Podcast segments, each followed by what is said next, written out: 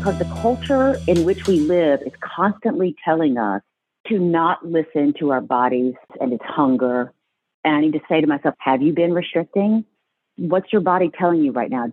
We've sort of outsourced our own agency to other people, industries to tell us how to be and how to live instead of developing from an early age a way to listen to ourselves and watch our own thoughts and see what's going on for us. You're listening to Inside Mental Health, a Psych Central podcast where experts share experiences and the latest thinking on mental health and psychology. Here's your host, Gabe Howard.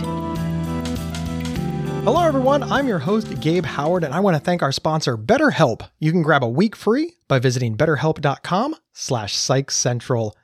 Calling into the show today, we have Jenn Lyon. Ms. Lyon is an award winning actress who currently stars as Jennifer in the hit TNT series Claws opposite Niecy Nash.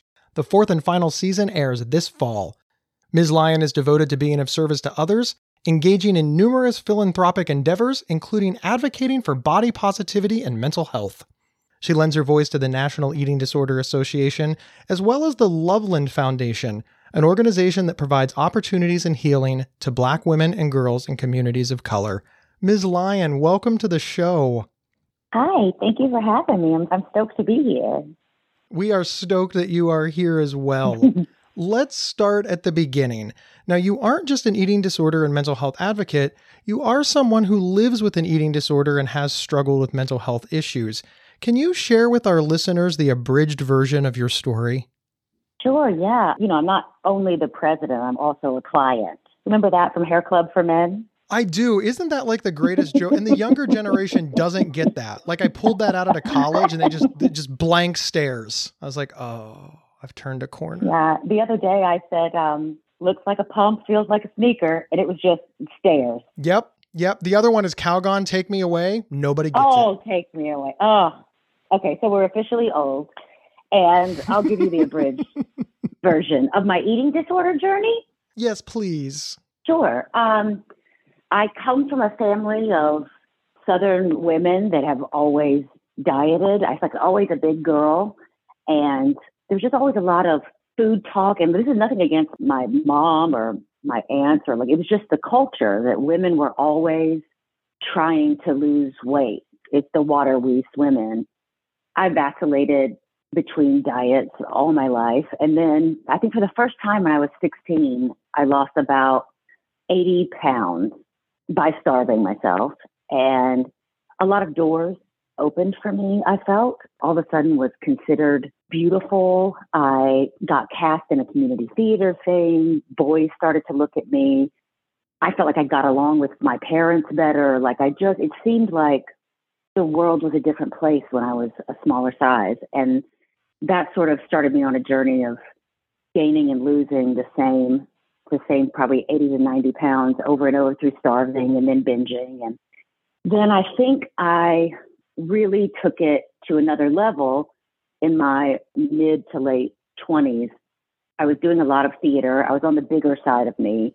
And I was like, how small do I have to get to be in film and TV? I wonder. And I started to starve myself and overexercise and embarked on like a about a decade long journey of being as small as I could possibly be and not eating and being so afraid of food and so afraid of gaining weight. And uh, it eventually morphed into bulimia, which is very common. You know, you can only starve yourself for so long before your biology sort of takes over. It got so bad, I was probably throwing up 15 times a day. I couldn't keep anything down. And, and I eventually went into an eating disorder rehab from the Renfrew Center here in New York City and started on the path to recovery. And I'm five years in recovery now. And it's certainly not linear. It's not like I went in there and then all of a sudden my struggles with food stopped, you know, and I never threw up again or I never wanted to starve again. But I feel so firmly rooted in this path of recovery and it's so much more stable now Thank you so much for being open and for sharing. Now, I understand from your bio that you have body dysmorphia disorder. Oh, sure. Yeah. And I actually think, I don't know one woman, I'm truly not friends with one woman who sees herself accurately and who doesn't struggle with food and with the diet industry and with wanting to be different than she is. It's truly epidemic. As someone who lives with binge eating disorder, I've encountered a lot of people who would just flippantly say to me, Gabe, just stop eating, or Gabe, you need to go on a diet. And diet culture is a thing. But as you've said numerous times, eh, diet culture is not this positive, healthy culture that people seem to think that it is. Yeah, diet culture, and also now it's sort of morphed into this catch all of wellness I find it extraordinarily detrimental to women and men. I didn't mean to say just women struggle with body dysmorphia or body image. Of course, it's men too, and non binary people, and all of us. This obsession with food and with fitting into these narrow confines of beauty completely takes out of account food deserts, discrepancies in wealth, mental health. Like, there's so many things that go into what's on our plate. None of it has to do with like learning to listen to our bodies, learning to uncover terrible hidden beliefs or healing trauma. Like that's the root cause of most binge eating and eating disorders. But also, when you get out of the root cause, it's because the culture in which we live is constantly telling us to not listen to our body's cues and its hunger. Like intuitive eating, I feel, is the only way to live your life because the quickest way to be obsessed with food is to not eat it. Your body will come back at you tenfold. And just like people are saying, just stop eating too much, Gabe. Well, then if you start to restrict, that's just the flip side of the binge. You'll just binge harder.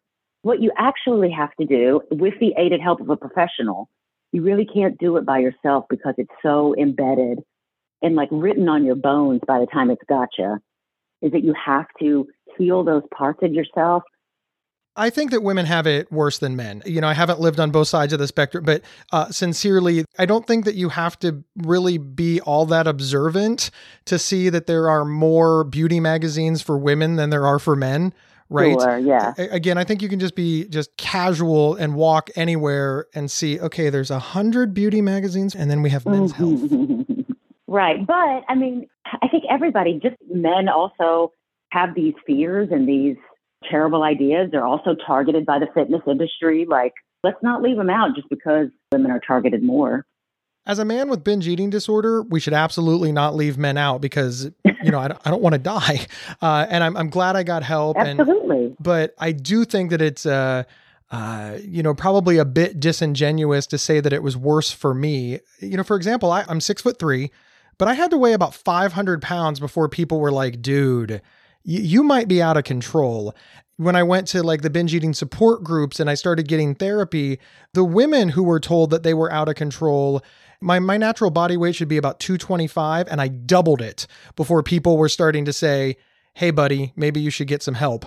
Whereas women were 100 pounds overweight, you know, 20%, 30%, 40%, 50% over when people started knocking on their door. Right you know, I know there's somebody out there that's going to say, well, see, Gabe, women get help sooner because, yeah, that's not why they got help sooner. Uh, they got help sooner because it, the bar was lower. Right. And that's, that's sad on both sides. Right. And also, you know, binge eating gets so much less, it's starting to get a little more notoriety and acceptance now. But like, I feel like when women are wasting away or, or men are wasting away, we really worry about them but when people are overweight, we're like, oh, it's a personal failing. They should really just cut back. And it's like, no, no, no, no, no. This is just the flip side of the coin. This is just as devastating. It's just as life threatening. Eating disorders have the highest morbidity rate of any mental illness on both sides. I'm glad that it's getting more recognition now as being as devastating as it is. It's not fun. It's terrible and it's terrifying to not be able to stop eating. It's uh, I, I wish people knew you know, eating is good. You can enjoy eating. You can enjoy right. cooking. You can enjoy your mother's meatloaf. But but binge eating wrecks that. It turns it into a compulsion. It's something that you have to do, and you need more and more and more and more. So suddenly, the piece of birthday cake to celebrate that you turned forty, it, it no longer feels good. Yeah, that's right. And it's such a bummer. Because birthday cake is wonderful. Birthday cake is so wonderful, but when birthday cake starts to represent more than being birthday cake, when we attach a value of good or bad to it and it starts to loom large like that and you can't stop or you won't let yourself have it, like then you're in a prison because birthday cake has got you in a hold, man. And it's terrifying.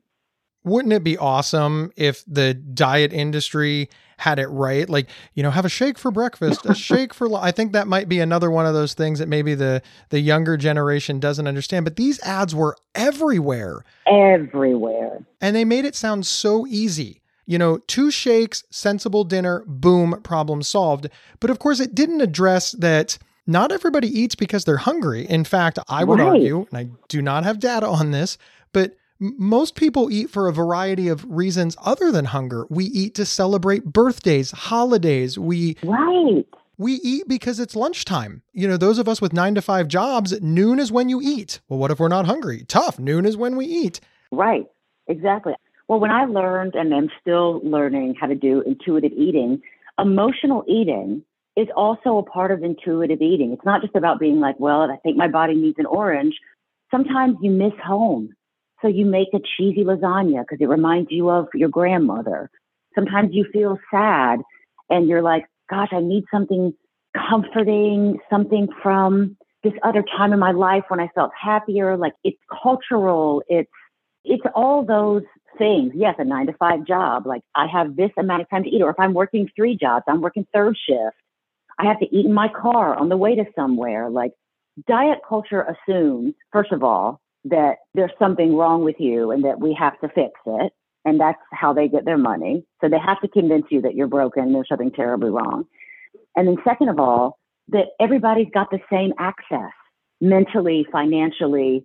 And, that's just, it just couldn't be more untrue. And you have to learn to undo all the damage that diet culture and maybe your own eating and your own hidden beliefs have done to you and sort of find a new way. At every moment, we can sort of take a breath and assess what's happening right now. Can we check in? Am I full? Am I not? Do I have a health problem? Are there glandular problems wherein I don't get fullness cues? It just is so much more nuanced and varied than have a shake for breakfast, another for lunch, and a sensible dinner.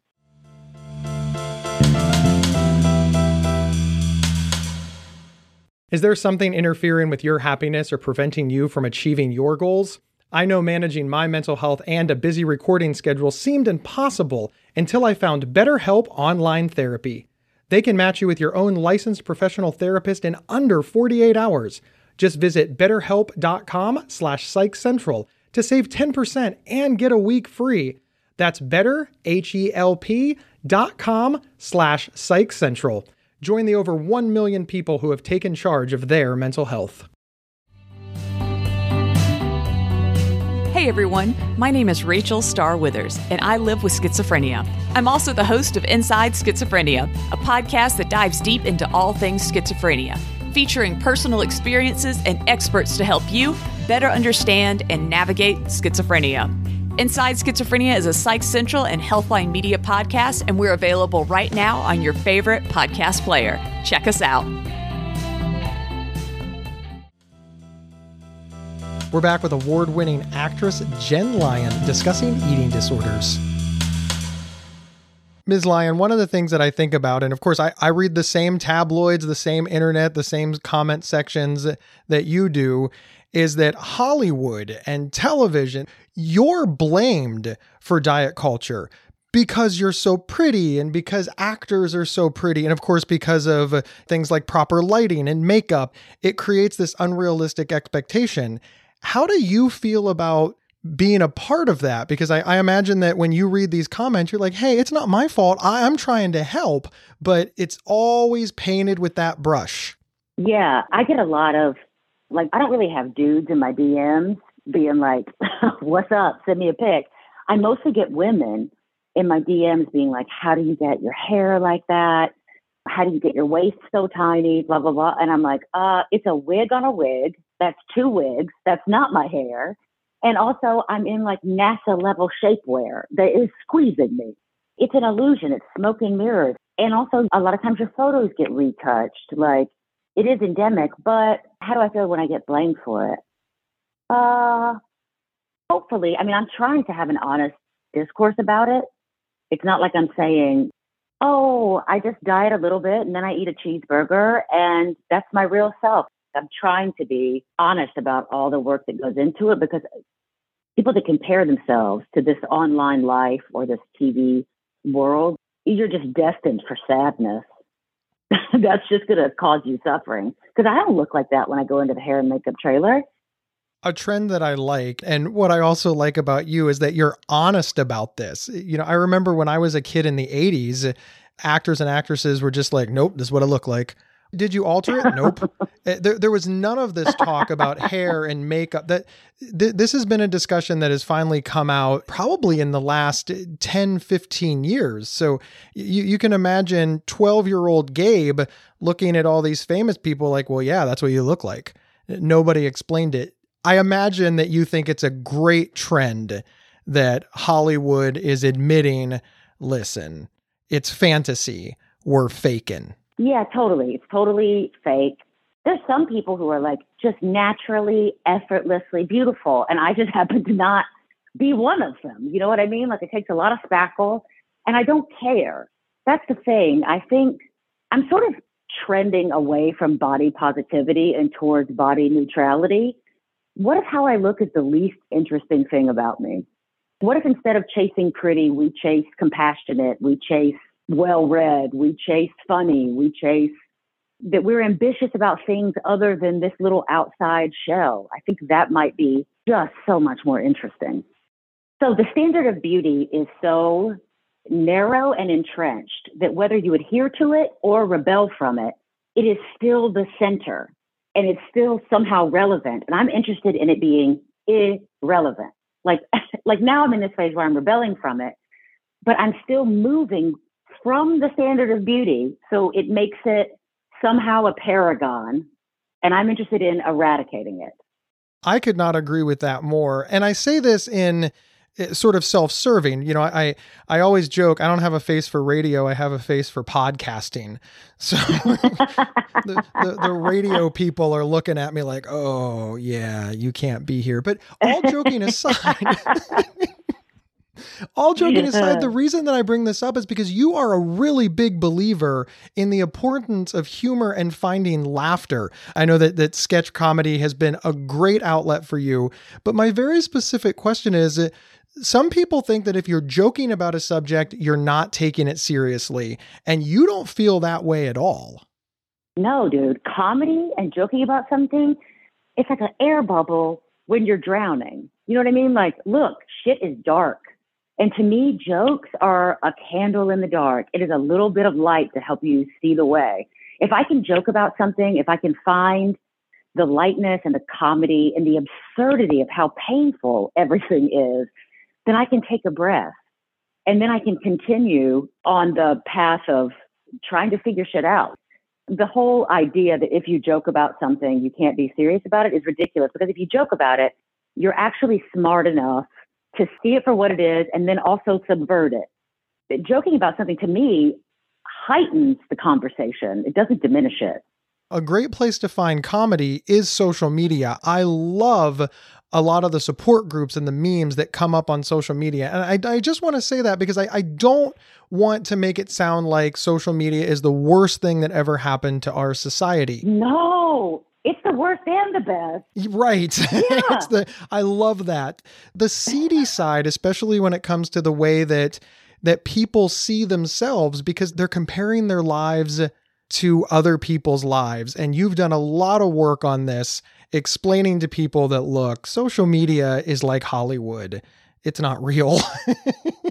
yeah, it's it's curated, man. And look, there's a lot of accounts that are dedicated to not being curated, who are being like, this is what I look like, this is what I'm dealing with today. I am differently abled, this is what it's like. Like you can find a lot of information on there about anything. It can be helpful. You can find your tribe, your community, you can find social activism. And then also it can be just paralyzing. You can lose hours of your day to the scroll. I have to take frequent breaks because I realize I'm living through my phone and I'm not looking out of my eyeballs. I'm like, there's a whole world outside, and I've been looking at my phone for four hours. What am I doing? I do the exact same thing. And it's interesting because there's now apps that pop up and are like, hey, you've been on Facebook for an hour, you've been on it's like yeah. so we've got apps that steal our time and then we've got other apps that that try to help us get it back. It, it, it it's all apps. It's all apps. it's because you're looking at your phone, dude. yeah, it's tough. I have that app too that tells me my screen time. I used to have the one that would lock me out too. But then I started to take like month long breaks where it just wasn't an option for me to look at it. And I think that has helped me sort of reform my relationship with it. But the, the amount of times I, I took it off my phone and everything, but the amount of times I would reach for my phone, it's like you feel a little tingle. And instead of staying with yourself and maybe investigating what's going on or what that sort of urge is, you just pick up your phone and you soothe it. We're always like soothing, soothing, soothing yeah, man, it's it's interesting. It's a double edged sword. Although I guess are all swords double edged? yeah, they are, right? It, it, seems that way, right? We should just be like, it's a sword. it's a sword. Somebody's going to write in, and and this is sincerely, this is one of the positives about social media. Somebody's going to put a comment and tell us all the swords that are in fact not double edged. Oh, right! I can't wait. Right. This is an excellent moment, and many of our fans do it respectfully and educationally. And, and that is another one of the areas where social media can be beautiful. And the entertainment industry can be beautiful as well. I mean, we need escapism.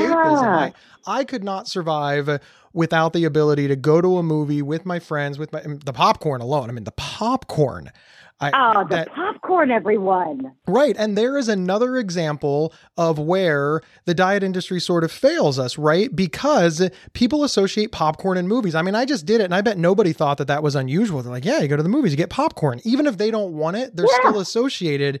And diet culture doesn't often address that. It's just this simple stop eating, you'll be healthier. And that's not a fully formed thought. If you were in charge, because you you agree that you know being a healthy weight and and you know diet exercise i mean these things are important to our well-being. Yeah absolutely. But what are some changes that you would make? Because i don't want anybody to listen to this and think i don't have to be healthy because that that's not the message that you're putting out. You're just putting out that trading one master for another is not healthy. Right.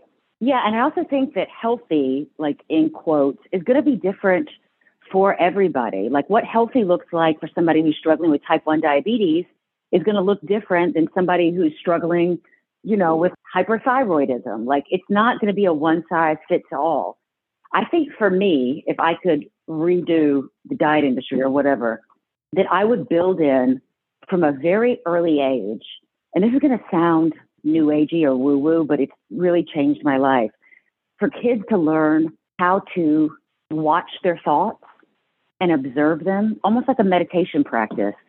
Because so very often we have these stories in our head and we live through those narratives, but we don't know how to sort of zoom out and watch our thoughts come and go without attaching to them and believing them.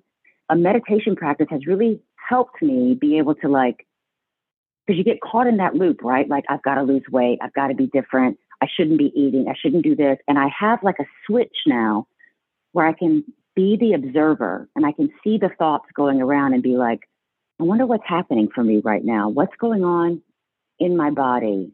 Instead of being trapped in that sort of swirl, I can watch them and be like, what's the next best thing I can do for me? And I need to say to myself, have you been restricting? What's your body telling you right now? Do you need to move around some? Like, we've sort of outsourced our own agency to other people, industries to tell us like how to be and how to live instead of developing from an early age a way to listen to ourselves and watch our own thoughts and see what's going on for us.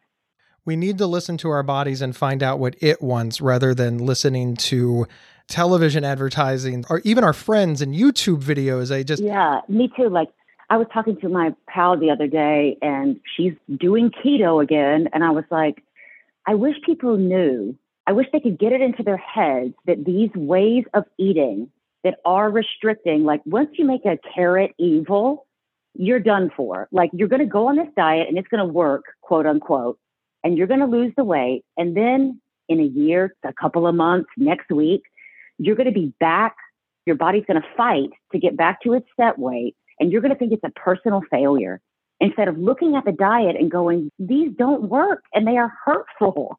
What I actually would love for people to do is to really cement that into their heads that they just don't work. And then you think you're to blame when actually the diet is doing what it's designed to do. They make you obsessed with food. That's the important thing to understand, right? That's the takeaway. Yeah. Yes. It took me forever to learn that restriction and dieting was the flip side of binge. Because I'd be like, well, I'll just lose this weight. I'll just go on a diet and then I'll stop binging. And I couldn't see that it was a direct line, just a direct line, or that there was also emotional restriction and dieting. Like I wouldn't let myself feel things. I would care for everybody else instead of myself. I was being restrictive in those ways. And that would lead to binging food and throwing up as well. It was all connected. The essence of it was learning to listen to what was going on in my own head and see what those signals were telling me. Instead of being like, I have to eat a sheet cake, I have to eat a sheet cake, I have to eat a sheet cake. What's underneath there? What are you sort of unwilling to feel in that moment? Ms. Lyon, thank you so much for being here. And it would be easy to say, oh, clearly you're doing great. You're on a successful television show. You, you get to work with other cool actors and actresses. But I want to hear in your own words, how are you doing? I got to tell you, man, it's up and down. Friday, just this last Friday, I mean, I was getting my period, and that rush of hormones is always a very dicey time for if you have an eating disorder. But on Friday of this week, boy, I was doing some planning. I was doing some planning to lose weight. I was like huffing it around the park and I was like really lost in a sort of a trance of unworthiness because I'm hustling for my next gig. And I got caught in that story where I was like, you know, I'm probably too big. I need to lose weight. What I can do is I can just lose 15 pounds. I can do that in two weeks if I don't eat. You know how to do this, Jennifer. And it took me a couple of hours to like wake up from those thoughts and be like, hey, hey, hey, hey, what are you doing? What's going on? You need to get on the mat. you need to lay down and see what's underneath it. And what was underneath it was I felt a lot of grief for some different things that are happening. I felt uncertainty about the future, my own future, the future of the country, the future of the planet. There were just a lot of things underneath, and I started to move quickly from I feel bad to I am bad, and this is how I fix it. I still struggle with the thoughts, but now I have usually in a couple of hours, it used to take me, you know, I used to do it for years and then I could do it for weeks and then it would be a couple of days. And now my turnaround time is just a lot quicker where I can wake up from that and be like, how can I best recognize what's happening, allow it to be here, and then investigate and do the actual things that are going to care for me in these next moments. It's a dogfight, man. And it takes forever. And it doesn't mean the thoughts won't be there, but it just means the space between the thought and the action, you get space there. I think that is very honest. And the message that I want to get out there is, you know, throughout this episode, we've talked about, hey, Hollywood isn't real. It, it, it's fantasy, right? It isn't real. It's curated. And I, I want people to know that just because somebody is a famous actress on television doesn't mean that eating disorders go away any easier. Yeah, I'm not sure why we think that actors and artists and stuff aren't people.